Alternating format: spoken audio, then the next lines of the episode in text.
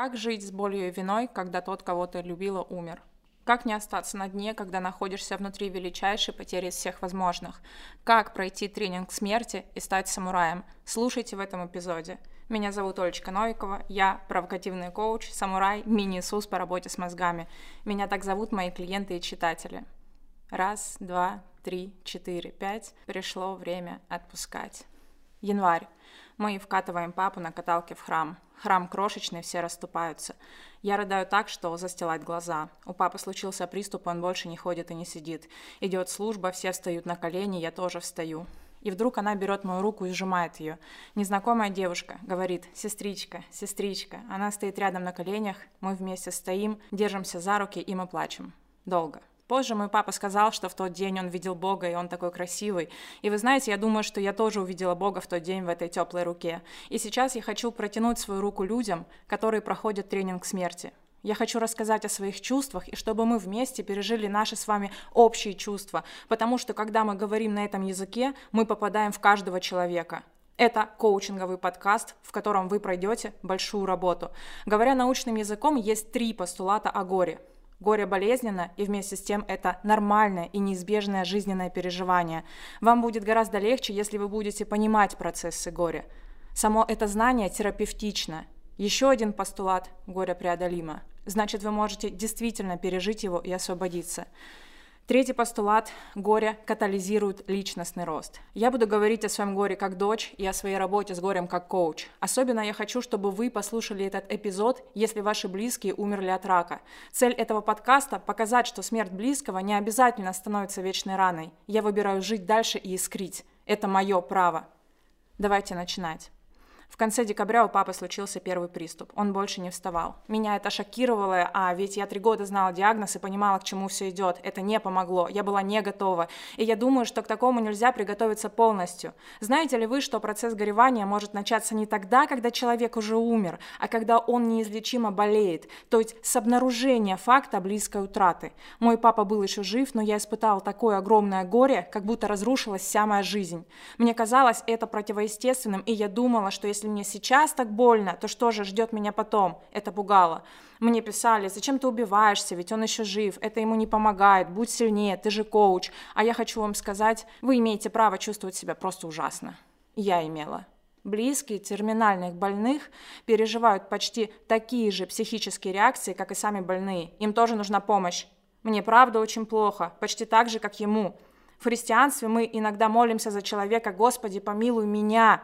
Почему меня? Потому что я тебя люблю так сильно, что твоя боль моя. Цавытанем. Пусть твоя боль станет моей болью. И на самом деле это помогает пережить горе как бы по частям, по чуть-чуть, чтобы оно не ударило в один день. И за это спасибо нашей психике. И в то же время теперь вы понимаете, почему так сложно пережить смерть близкого, если она внезапна.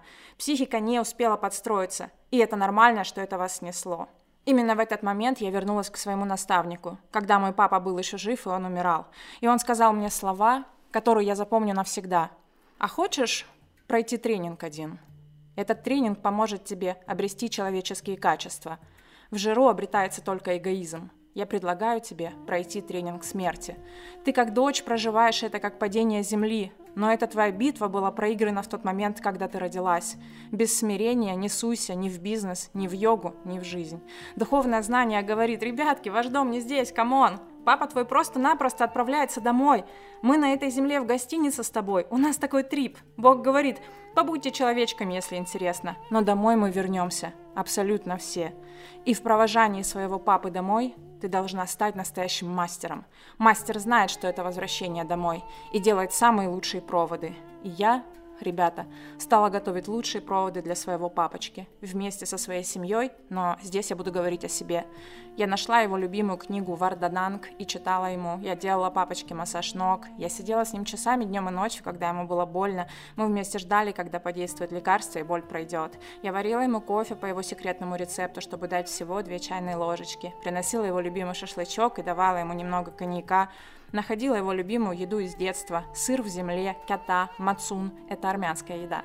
Мы часами слушали дудук, вот этот самый дудук, который сейчас играет. Мы смотрели старые фильмы, которые он снимал в нашей семье. Мы строили наши маленькие планы на следующий день. С каждым днем он угасал, а я просто сидела рядом и не могла на него насмотреться. Какой он красивый, какой он любимый, какой он замечательный, какой он хороший. Обычно мы не знаем, что говорить людям, которые готовятся умирать. И чем мы занимаемся вместо этого? Кипучими хлопотами. Лишь бы не столкнуться с тем, чего мы боимся. Мы боимся говорить о любви открыто, потому что это неловко и стыдно. Мы чувствуем беспомощность и вину. Такой себе комплекс выжившего. Я виновата в том, что продолжаю жить, а ты умираешь. У меня есть будущее, а у тебя его уже нет. Поэтому мы молчим. Мы боимся, что сейчас он начнет плакать, и мы не сможем утешить. Мы боимся, что будем плакать тоже, и сделаем еще хуже. Мне нравится, как написал Арнольд Миндл в книге «Кома. Ключ к пробуждению». В этом эпизоде я еще несколько раз процитирую его книгу. «Большая часть скорби и горести может быть вызвана незавершенностью переживания наших отношений с усопшими. Большую часть времени мы пребываем в сложившихся специфических отношениях с ними и не можем добраться до глубинных, вечных аспектов наших связей. Таким образом, наши старые отношения связывают нас. Мы не можем смириться со смертью близкого человека, но остаемся в печали или гневе, потому что не смогли найти то бесценное нечто, что мы стремились пережить вместе с ним. Мы в этом не виноваты. У нас просто нет опыта, как себя вести. Что же делать? Как написал Андреас Кананас, делай следующее. Сострадай то есть слушай и люби. У нас в коучинге этот метод называется валидацией. На самом деле это самый сильный метод. Ты просто говоришь человеку, которому плохо, я тебя вижу, я вижу твою боль, я тебе сострадаю. Мне так жаль, что ты через это проходишь. Я просто не могу дождаться, когда приеду к тебе и поцелую твои руки. Я всегда буду тебя любить. И вот это так по-самурайски. И если вы не успели все это сказать, просто вернитесь мысленно в эти дни и скажите это. Я буду разговаривать со своим папой до конца своих дней. Свободу выражать свою любовь умершим у нас невозможно отнять. И кто сказал, что они не слышат? Как говорить с близким, когда он сильно болеет? У меня есть одна формула. Без токсичного позитива, но с оптимизмом и огромной верой в человеке. Как говорил мой папочка, все в любом случае будет хорошо, как Цербала. Моя сладкая девочка. Со мной происходили странные вещи в это время. Я безумно скучала по папочке даже в те пару часов, когда занималась своими делами. Я неслась в такси и мечтала, как я зайду в комнату и обниму его. Я никогда так сильно не любила его, как в эти последние два месяца. Тогда мой папа еще разговаривал. Я записывала его на видео, и сейчас я так благодарю себя, что я это делала. Я каждый день много-много раз говорила ему, ты мой самый любимый папочка, самый лучший, самый-самый. И сначала мне было неловко, а потом я освоилась. Однажды он улыбнулся и шепнул, а у тебя еще один есть. Папа шутил до последнего. И тогда я стала добавлять, и единственный. Ты мой единственный папа. Когда мне приходилось уезжать на несколько дней, я вела себя как тряпка, я не справлялась. Я тогда не понимала, почему, но я скажу вам сейчас, я была нуждающейся. Я смотрела в стену часами и пила коньяк. Одна. Много день за днем. Потом плакала и ложилась спать. Я чувствовала себя просто конченной. Я не подходила к детям, не работала, грубила. Мне хотелось, чтобы от меня все просто отстали. Мой наставник сказал мне, у тебя сейчас не стоит задача справиться. Тебе не обязательно справляться со всем. И я справлялась там, где могу, и не справлялась там, где не могу. Это нормально. Откаты были внезапные. Папе становилось хуже, у него отказывала память, его мучили сильные боли, но он не жаловался. Однажды я прочитала на его странице слова «Мы должны быть примером для своих детей и внуков во всем, даже в нашем неизбежном уходе. Не знаю, как мне это удастся, но я постараюсь, чтобы моим родным не было стыдно за меня, как мне стыдно, надеюсь, за мою жизнь. Бог знает как, но он это сделал даже с метастазами в мозгу. Кто сталкивался с этим, знает, что это. Это было для меня примером мужества и выхода за свои пределы. Папочка много плакал в последний месяц, когда был в сознании, но не о себе, он плакал о нас. Какие же вы хорошие, как же я вас оставлю. Он грустил о том, что происходит в мире, о войнах, о людях. Он много плакал о геноциде армян. Последние две недели мой папа стал пахнуть печеньем. Это было так удивительно, просто неописуемо. Пространство, время и локальность бледнеют перед красочным переплетением жизни, проживаемой до ее полного завершения – он почти не реагировал ни на кого из нас, лишь иногда открывал глаза. Я ложилась с ним рядом и брала его за руку. Он тихо дышал, он был уже далеко. Я знала, что он меня чувствует. Я могла пролежать с ним целую ночь, гладить его голову и говорить, как я его люблю. Парадоксально, но эти тяжелые недели я считаю самыми счастливыми в своей жизни. У меня было постоянное чувство, что он внутри себя делает какую-то большую невидимую работу. Я спрашивала его, ты путешествуешь? Он кивал и уходил снова. Об этом писал Миндал. Эти последние дни очень важны для умирающего, и это важно знать вам. Если человек не уходит сразу, значит это время ему нужно, даже если он в коме мы продолжаем расти вне зависимости от того, стекло или нет время нашего физического тела. В предсмертном состоянии люди как никогда готовы жить полной жизнью. Некоторые на самом деле возвращаются в жизнь из глубины, казалось бы, терминальной комы. Даже те, кто всегда противился психологическим и религиозным учениям, на пороге смерти бывают очарованы внутренними процессами, происходящими в них самих. Действительно, одна из тайн жизни состоит в том, чтобы переживать его во всей полноте. Именно бессмертная самость появляется у порога смерти из кокона нашего реального тела.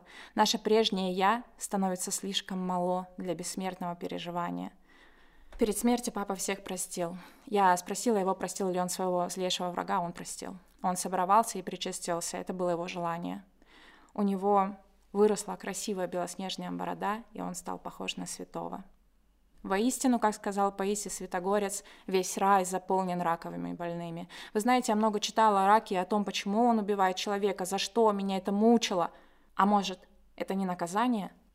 Преподобный Порфирий Капсакалевит, страдавший от рака гипофиза, писал, «Рак – это самая лучшая из всех болезней, потому что другие недомогания ты не принимаешь всерьез, надеешься, что скоро поправишься, и обычно ничуть не меняешься». Вы знаете, что раком болело множество святых. У Иосифа Володского, Нектария Эгинского, Паисия Святогорца, Анастасии Киевской, Иоанна Кронштадтского, Алексия Южанского был рак мозга, предстательной железы, молочных желез, желудка, кишечника.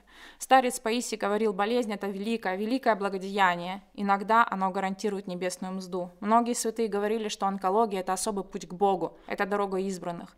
И как бы я сейчас хотела знать, что мой папочка в раю. Но если я обращаюсь к своим чувствам, мне не приходится в этом сомневаться. Интересно, что мы знаем пять стадий проживания горя. Отрицание, гнев, торг, депрессия, принятие. Но есть еще масса других концепций. Например, вот четыре стадии. Первая стадия – это шок, неверие, я не полностью осознаю и не могу осмыслить происходящее. Вторая стадия – я возвращаю контроль, но я пассивна, мне трудно принимать решения, я чувствую внутреннюю пустоту и иногда пытаюсь вести себя так, будто ничего не произошло. Третья стадия – я замыкаюсь в себе, мне сложно быть с людьми, я плачу, ищу утешения, пытаюсь идеализировать, хватаюсь за религиозное объяснение, боюсь, что потеряю над собой контроль. Четвертая стадия – я адаптируюсь и постепенно выхожу в мир. Обратите внимание, что в третьей стадии есть такая штука, как религиозное объяснение. Многие люди начинают верить в Бога в такие тяжелые моменты, чтобы справиться. Другие их высмеивают, мол, зачем врать себе, нет никакой другой жизни. Мне повезло, у нас с Богом всегда были особые отношения. Но даже если мне просто от этого легче, оставьте в покое мою картину мира. Идите к черту со своими концепциями. Я имею право справляться, как хочу, вот и все. И здесь очень тонкий момент, место, в котором мы на самом деле не знаем, как это происходит. А что, если это не просто попытка нашей психики справиться? Боль обостряет духовное видение. Что, если посмотреть на смерть с новой точки? Когда я выполняла задание из книги Линна «Тренинг по системе Майкла Ньютона», Два из них очень помогли мне, и я хочу поделиться с вами. Первое упражнение. Попробуйте вспомнить, когда вы в первый раз поняли, что смерть это страшно. Из чего вы сделали такие выводы? Может быть, кто-то вам рассказал или вы читали об этом? Почему вы приняли это на веру? Я поняла, что смерть – это плохо, когда умерла моя бабушка. Поняла по состоянию своих близких и их разговорам. Они вот так к этому относились. И поскольку я им доверяла, они были моими значимыми взрослыми, я приняла это на веру, как истину. А что, если они ошиблись? И второе упражнение. Попробуйте усомниться во всем, что вы знали о смерти раньше. Скажите себе, что все ваши представления – это еще не истина. И это не будет ложью. Вы ведь не знаете, как на самом деле. Просто в нашем обществе принято бояться смерти и думать о ней как о чем-то ужасном. А что, если в реальности все совсем не так? Что бы вы думали о смерти, если бы точно знали, что это не конец, а продолжение прекрасного путешествия, что это возвращение домой, уход не во тьму, а в свет – как бы это изменило вашу жизнь? И вот что я ответила. Я бы с принятием смотрела, как тело папы готовится отпустить душу, становится маленьким и легким. Если бы я знала, что душа уходит в свет, я бы успокоилась. Я бы не убивалась, не напивалась, не спала целыми днями. Я была бы счастлива, зная, что расставания не существует. Я бы поставила фото папы на своем столе и улыбалась ему каждое утро. Я бы в каждом ветерке чувствовала его нежную заботу, как он и говорил – и тогда, как коуч, я спросила себя, это чувствуется как истина? И ответила сама себе, да. Это чувствуется как истина. Давайте по-взрослому, ребята. Истина непознаваема. Мы просто выбираем мысли, которые чувствуем как правду, и учимся жить дальше. Когда папа перестал приходить в сознание, я очень сильно страдала, что он больше не отвечает мне взаимностью. Внутри меня будто что-то сломалось. Я постоянно подходила к нему и пыталась спросить, папа, ты ведь меня правда еще любишь? Это чувствовалось как нужда, как будто он мне должен постоянно это доказывать, или я начинаю сыпаться – это очень важный момент, запомните его. 1 марта мой папочка обратился ко мне в последний раз. Я зашла к нему, и он прошептал мне «Доброе утро, моя сладкая». Вечером он последний раз в этой жизни отозвался, когда я позвала его. Он сказал мне «А, Джана». Джана в переводе с армянского означает «любимая, родная».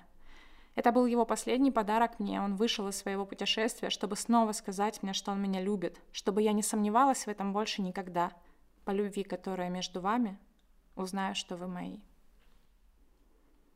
9 марта мой папочка умер. Все слова стали пылью, это невозможно описать и выразить. Но похожие строчки есть в Псалтыре. «Были слезы мои хлебом мне день и ночь». Это был конец. Вы знаете, самое страшное, что произошло в моей жизни, когда я увидела папу в гробу. Я теперь знаю, что значит слово «потрясение», когда потрясаются самые глубины души, и в этот момент все слопывается в одну точку. Я видела очень странный перевод фразы Фриды Кало, но мне не хочется его менять. Если у вас есть отец, относитесь к нему осторожно, потому что вы никогда не узнаете боли, пока не увидите его пустой стул. Я, ребята, не просто горевала, я была в черном отчаянии, я сходила с ума. Все утро я бродила по городу как сумасшедшая, и на похоронах я вела себя тоже как сумасшедшая. Мне потом долго было стыдно от этого, пока я не поняла, что это неадекватность, это и есть самое адекватное в этом моменте. Так и должно быть, что я так себя вела. Вы знаете, что даже психиатры со стажем 30 лет катаются по полу и рвут на себе волосы, когда умирает мама. И даже спустя 10 лет они говорят, моя мама умерла 3 года назад, потом грустно смеются и поправляют себя 10 лет назад. Смотри, как мой мозг со мной играет. Я не хочу это принимать. Я навсегда запомню слова моего дяди, он священник, он подошел ко мне и сказал, твой папочка ангел, он еще будет молиться за всех вас. Это то, что помогло мне пережить тот день. Я очень верю, что мой папочка гражданин рая. Вы знаете, в молитве по усопшему родителю очень четко названа причина, по которой я могу на это рассчитывать. За тепле, приносимые им о мне моления пред тобой, за все дары им, испрошенные мне от тебе, воздай ему свою милостью, своими небесными благами и радостями в вечном царстве твоем. Я верю, что душа моего папочки выдержала подвиг, одержала победу и перешла в другой мир.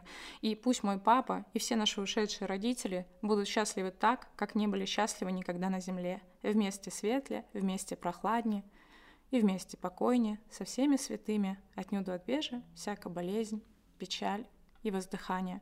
Папа достоин рая просто потому, что любил меня всю жизнь так, как мог, и еще сильнее. Папа тебя любит. Я слышу этот голос из самого детства. В конце жизни он любил меня просто безумно, я знаю. Так человек, который сегодня способен на теплые отношения, на пороге смерти становится святым и любящим божеством космоса. Когда я пришла с похорон, я впервые испытала чувство, которое я не понимала. Оно было совсем незнакомым, огромным и очень-очень болезненным, но в то же время ностальгическим, как будто я знала его когда-то в прошлой жизни. Я не могла понять, что это. В нем был такой сильный заряд, что я просто отодвинула его от себя. Избегать, избегать, избегать, это так по-человечески. И поэтому я выбрала другое, я выбрала злиться. Я испытала такой сильный гнев – такую ненависть, ярость, мне казалось, что я готова растерзать и сожрать просто весь мир. Каждую секунду я взрывалась от ненависти, каждую секунду я пылала яростью, я была дьяволом, я была мерзкой, отвергающей, нелюбящей, эгоистичной, осуждающей. Во мне не было ни капли хорошего. Я была в аду и хотела, чтобы со мной там были все. Гнев — это одна из стадий горя, ребята. И это тоже так по-человечески. Я пошла в храм, я пришла к батюшке и сказала ему, я ненавижу весь мир, потому что мой папочка умер от рака. Я просто ненавижу. И он сказал мне то, что меня просто выбесило. Знаешь, моя жена умерла от рака и оставила моих детей, но я выбрал любить их и отдавать им всю свою любовь, так и не растраченную мной. Звучит красиво, но вот опять это любовь. А я не знаю, где мне ее взять, когда мне так больно. Я пришла домой, легла в кровать, на меня снова напало это чувство, щемящее, огромное. Оно пряталось в маленькой щелочке в моей груди. Я закрыла глаза и приблизилась к ней. Боль начала меня сносить, я уснула и проспала 15 часов. Тогда я снова ничего не поняла. Когда я пришла к своему коучу, она задала мне вопрос, который потряс меня, и каждый раз потрясал много-много дней. Я пришла к ней с мыслью «мой папа больше никогда». И ведь это очень фактичная мысль. Он действительно умер и больше никогда не будет рядом, не скажет мне слова, не обнимет меня. Как, сука, с этим можно жить? То, что она сделала, это было потрясающе. Она спросила, чего ты боишься? Что для тебя самое больное, чего больше никогда не произойдет? Я ответила, он больше никогда не скажет, что он меня любит. Я чувствую себя такой несчастной. Вот это очень важно, ребята. Я поняла, что мне нужно знать, что папа меня любит. И я настоящая сирота без этого знания. Я бесконечно, космически, одинока без этого знания, потому что его больше нет рядом. Я думаю, вы понимаете, о чем я говорю. И тут она спросила такую вещь. Она спросила, Олечка, а когда ты уезжала в Москву и не видела его, ты знала, что папа тебя любит? Знала. И все. Внутри меня произошел инсайт. Я расплакалась. Я не знаю, сможете ли вы это сейчас ощутить и понять. Это был сильнейший инсайт, что мой папа как будто просто уехал. Ничего не изменилось. Я могу всегда чувствовать и знать, что он меня любит. Всегда. Как тогда, когда я просто улетала по делам. Просто он немного в другое место улетел. Вот и все. Скажу на коучинговом. У меня остаются любящие отношения с моим папой, потому что мои отношения — это мои мысли и мои чувства. Они всегда со мной. Папа никогда не умирает полностью. Я продолжаю жить с папиной любовью, я нахожу в себе папины черты и каждый день делаю их лучше. Поэтому те, кого мы любим и потеряли, больше не там, где были, а там, где мы. Оля, он ушел, но очень скоро ты начнешь чувствовать его внутри себя. Я принесла своему коучу свою большую эмоцию и попросила посидеть со мной, пока я буду ее переживать. Мне очень не хотелось этого делать, но я же коуч. Я же знаю, что это меня просто сожрет, если я и дальше буду это избегать. Наша психика не умеет эффективно подавлять эмоции, они только замораживаются на пике и продолжают разрушать нас. Даже если мы стараемся о них не думать и считаем, что у нас неплохо получается, только почему-то мы не хотим просыпаться по утрам, мы орем на своих детей и залипаем в соцсети вместо того, чтобы чтобы жить.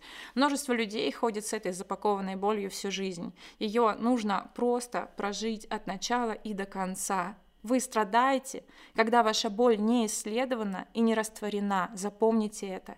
И это никогда не закончится, пока вы это не закончите сами. И мы пошли туда. Это называется эмоциональный процессинг, когда ты ныряешь в эмоцию полностью и проходишь ее насквозь. Я подошла к своей маленькой щелочке и вступила в нее. Это было мое самое сильное переживание в жизни. Я прошла через лютую боль насквозь, и, ребята, я вспомнила это чувство в детстве. Я уже и забыла, что так бывает. Весна, дача, клубника, мой папочка молодой. Он рядом, и я так люблю его всей своей детской душой. Это было что-то такое необъятное, такое огромное. Неужели дети так любят своих родителей, а потом об этом забывают? Неужели я так любила? О Господи, я вспомнила и заново пережила свою чистую детскую любовь. Она была похожа на святость. И знаете, что я поняла? То, что я приходила к папе, я боялась, что он меня разлюбил в последние дни. Я думала, что я нуждающаяся. А оказалось, что я — это и есть любовь. Я и есть этот источник. Мне можно не просить ее у папы. С того дня, когда я горюю, я горюю не как нуждающаяся. Я представляю, что я своей душой обнимаю своего папу, и даю ему эту огромную любовь, которая никогда не заканчивается, ведь я источник.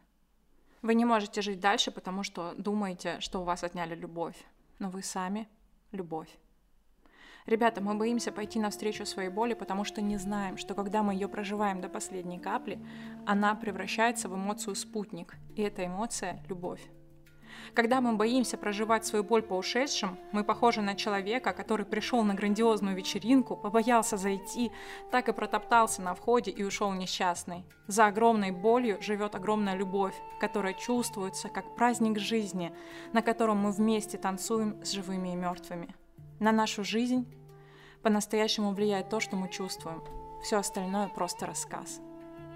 Тебе больно от чувства невыраженной любви, она тебя разрывает и ты сопротивляешься ей, ты ее сдерживаешь.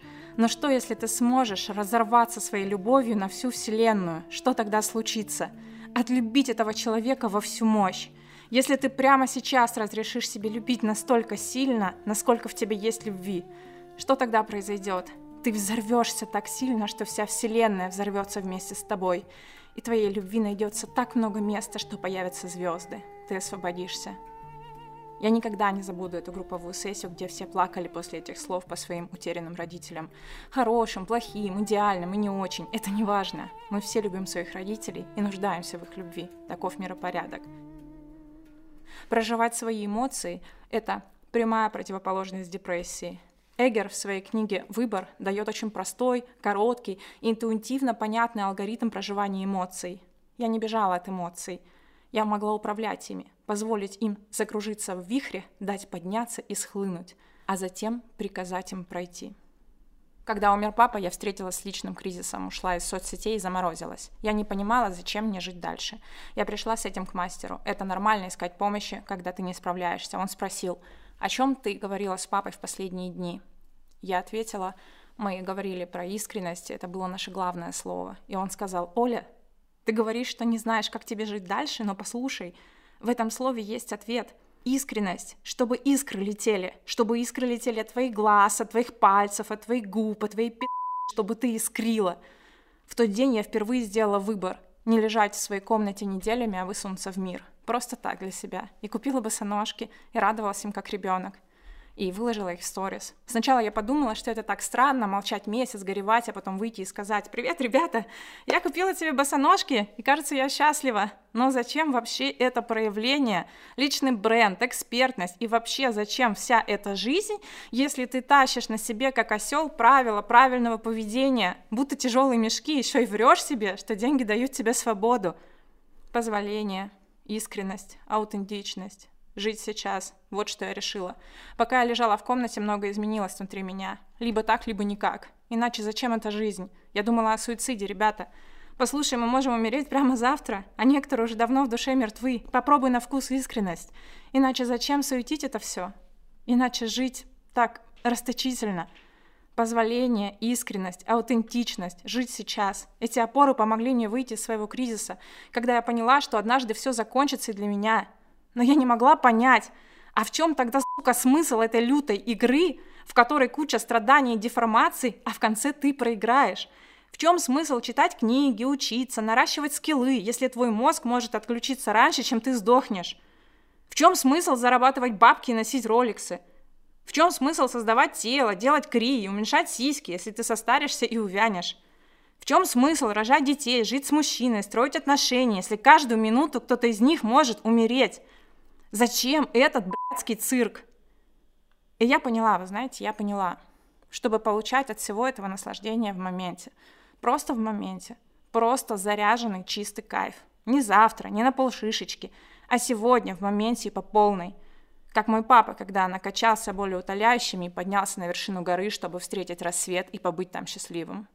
Мой наставник говорил, сегодня вершина твоей жизни, Оля. Не завтра, не вчера, не через 10 лет, сегодня. Если сегодня моя вершина, то сегодня я хочу жить так, чтобы от моей жизни летели искры.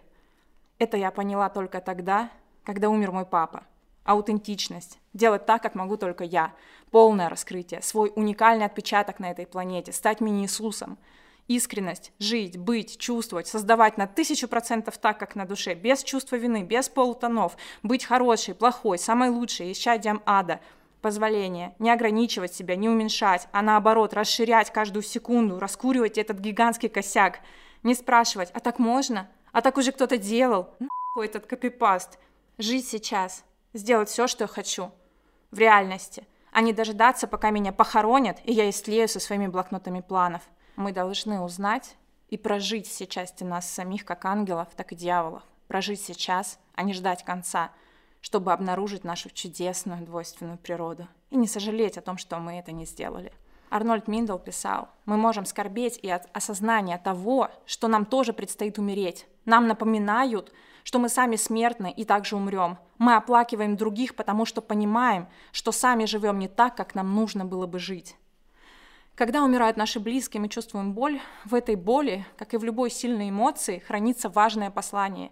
И если ты решишься прочитать это послание, боль отпускает.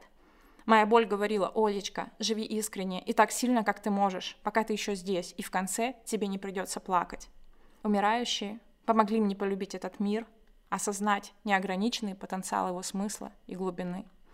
Мне часто пишут о том, что мне легко любить своего папу, потому что у нас были теплые и любящие отношения. На самом деле они, конечно, были разными. То, чем я делюсь с вами, это миф отца. Миф отца — это тот отец, с которым ты живешь внутри себя то, каким ты выбираешь его помнить, чтобы быть счастливой. И это так безумно важно, просто решить, что у тебя был самый лучший папа в мире. Да, он иногда делал ошибки. Это не важно. Я люблю того папу, который меня любил и делал ошибки. Чтобы научиться жить дальше, ребята, нужно закончить спор с реальностью. Это еще одна часть работы, которую я сделала. А может, винить себя — это лишь способ поддерживать вымысел, будто ты можешь контролировать этот мир? Ева Эдит Эггер. Особенно контролировать то, что уже произошло. Этот беспомощный контролер внутри нас добавляет столько грязной боли, Грязная боль невыносима, и она всегда приходит с чувством вины, что мы не спасли, чего-то не сделали, не сказали. Чистая боль не мешает жить. Я хочу, чтобы вы знали, что чувство вины – это одна из стадий принятия горя. То есть вина как бы неизбежна и приходит ко всем, даже если вы до последней секунды делали все, что могли. И это значит, что вы можете не верить этому. Вы не виноваты. Просто вот в эту секунду допустите мысль, что вы не виноваты. Как это чувствуется? Мы не боги. Вы сейчас слушаете этот эпизод и даже точно не знаете, живы ваши дети или нет, если они не сидят с вами в комнате. Не все от нас зависит. Мы — песчинки, которые несутся на огромной скорости во Вселенной. И мой папа был песчинкой. Мы были двумя золотыми песчинками. Я не должна была управлять его жизнью. Понять это было так освобождающе, это непомерная ответственность, она ведь не моя. Да, я не нашла решения, и он умер. А что, если его не было?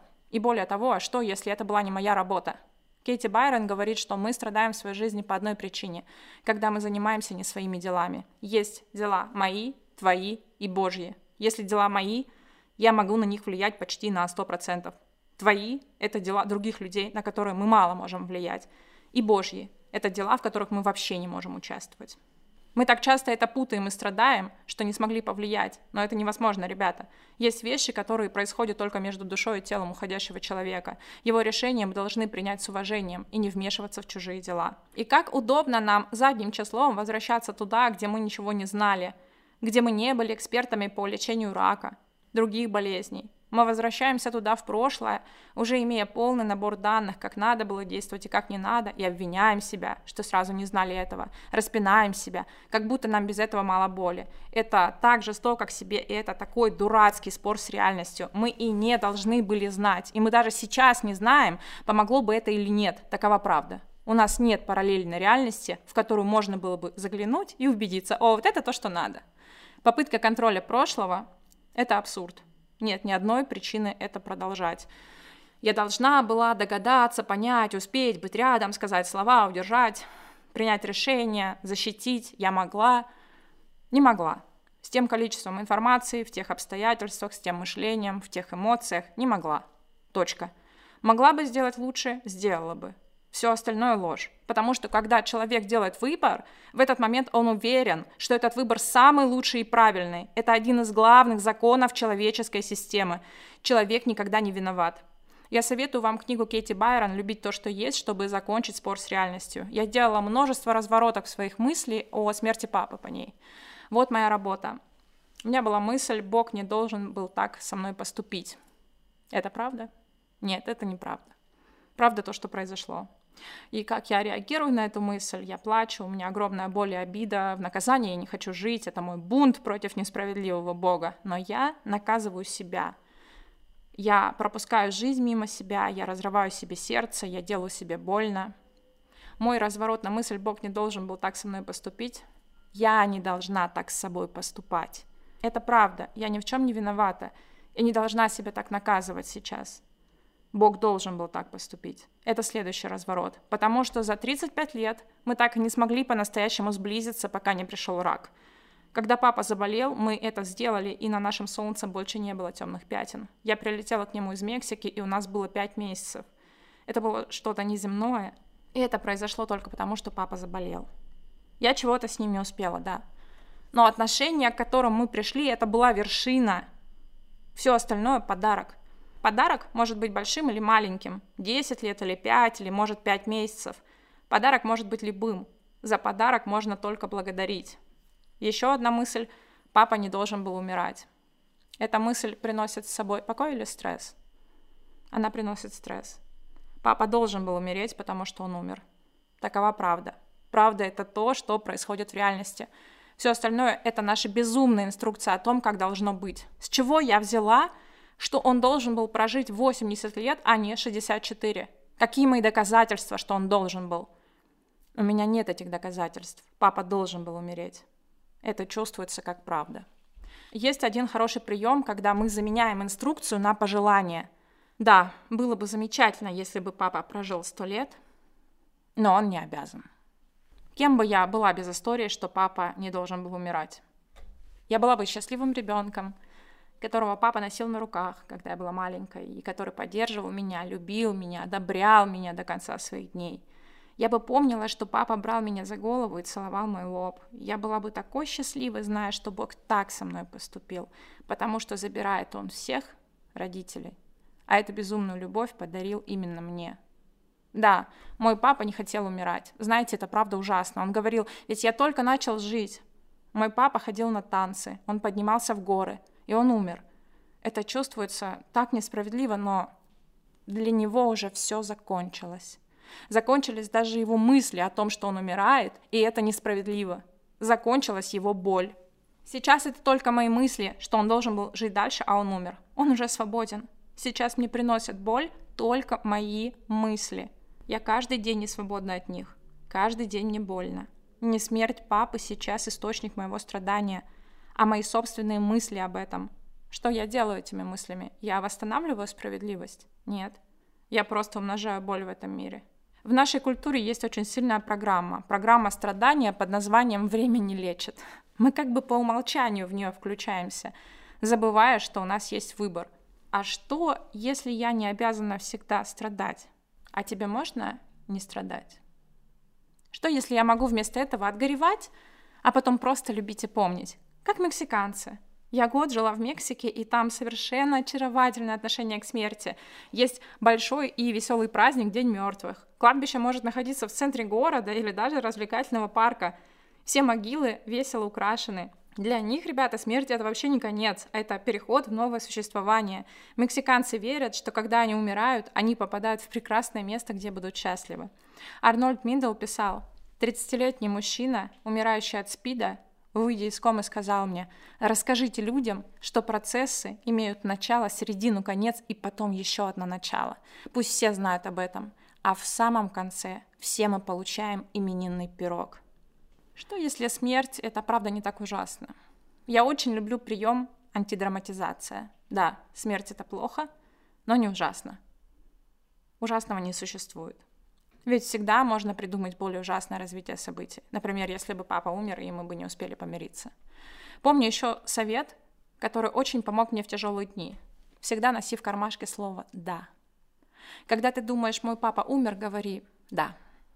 Это просто констатация факта, но помогает мозгу не спорить с реальностью. Мой папа умер, да. И я хочу вернуться в жизнь. И я его этим не предаю. Интересно, что есть три фазы детского горя, они сходны с горем взрослых. Первая – это протест. Да, мы сопротивляемся своей потере, отвергаем ее. Вторая – это дезорганизация. Простыми словами, это когда ты не можешь вести нормальную жизнь. Но именно в этот момент ты потихоньку осознаешь, что твой близкий уже никогда не вернется. И третья фаза – это реорганизация. Это целый процесс принятия своей потери и последнее окончательное прощание. И каждому процессу нужно время. В третьей фазе ты можешь снова полноценно жить, хотя все еще плачешь каждый раз, сталкиваясь с тем, что напоминает тебе о горе. Однажды мы можем примириться с разлукой. Время не лечит само по себе. Это вопрос нашего выбора. Это слова Эггер из книги «Выбор». Она рассказывает, как потеря интегрируется в жизнь. Траурные обычаи и ритуалы – крайне важная часть работы над горем. В них есть четко очерченное время и структура, а также ясно выраженное завершение. С этого момента потеря перестает быть величиной отдельной от жизни и полностью интегрируется в жизнь. Если человек пребывает в состоянии постоянного траура, он выбирает мышление жертвы, полагая, что никогда не сможет преодолеть свое горе утраты – Траур очень важен, но когда он длится чрезмерно, он становится средством избегать жизнь. Когда мы зациклены на трауре по близким, мы словно решаем, что наша жизнь закончилась тоже. Соблюдая нескончаемый ритуал прощания, мы защищаем себя от необходимости принять жизнь. Траур должен закончиться. Это подобно истории про Моисея и Красное море. Каким-то образом воды расступаются, и ты проходишь через свою скорбь, как по дну моря. Не время лечит. Справляемся мы сами, со временем. Выздоровление придет, когда мы, наконец, позволим себе избавиться от душевной боли, то есть освободимся от скорби и отпустим прошлое. Вот что Эгер советовала женщине, потерявшей сына. Поставьте фотографию Джереми в гостиной. Не ходите на кладбище, чтобы оплакать его потерю. Найдите способ связаться с ним в доме. Каждый день просто сидите минут 15-20, чтобы побыть с ним. Вы можете касаться его лица, рассказывать ему, чем вы заняты. Разговаривайте с ним, Потом целуйте его и возвращайтесь в свой день. Прошлое ушло. Ничто не может его изменить. По какой-то причине, которую мы уже никогда не узнаем, он решил уйти из жизни. Вы не можете выбирать за него. Вы можете просить силу у мертвых, позволить мертвым жить в наших сердцах, позволить нашим страданиям и нашему страху вернуть нас к нашей любви. Мы имеем право быть счастливы, когда наши близкие умирают. Все, что от нас по-настоящему требуется, это помнить и любить. И если нам хочется делать добрые дела в память о них, когда мы выбираем жертвить и страдать, мы так устроены, что начинаем всячески избегать своих умерших. Саму эту тему. Мы стараемся вообще не вспоминать о них, отправляем их в пыльный чулан своей памяти. Это большая-большая ошибка. И цена этой ошибки мы забываем нашу с ними вечную любовь. Это правда, что ты хочешь сделать такой дешевый выбор? Я не выбираю это. Я выбираю помнить своего папу и любить его. Однажды мы ехали с сестрой в машине, и она передала мне слова одной женщины, у которой умер муж. Не жалей меня, что он умер. Может быть, где-то на небе сейчас идет война, и там нужны самые сильные воины. И мы ехали вдвоем и молча плакали. Это было прекрасно. Я выбираю помнить о своем папе, как о самом сильном воине. Небо свернется, как свиток, папа, а ты будешь жить вечно. В моем сердце, в моих делах, в моем голосе. Этот эпизод я записала как доброе дело в память о своем папочке в день его рождения. Мой голос лети по вселенной. До встречи с моими родными. С надеждой на созерцание вечности. Ваш коуч Олечка Новикова.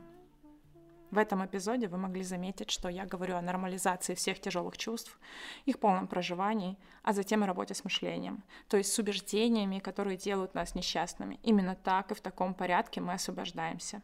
В этом эпизоде были использованы цитаты Арнольда Миндела из книги Кома «Ключ к освобождению», Кэти Байрон «Любить то, что есть», Ева Эдит Эггер «Выбор», Майка Лина «Тренинг по системе Майкла Ньютона», «Путешествие вне пространства и времени», а также отрывки моих сессий с Александром Ройтманом, Наташей Хьюпи и Алексеем Владовским, которые помогли мне пройти этот путь. Отдельно я хочу поблагодарить исполнителя Аргишти за то, что любезно предоставил мне свой трек, который мы слушали с папой в последние его дни. Всех обняла.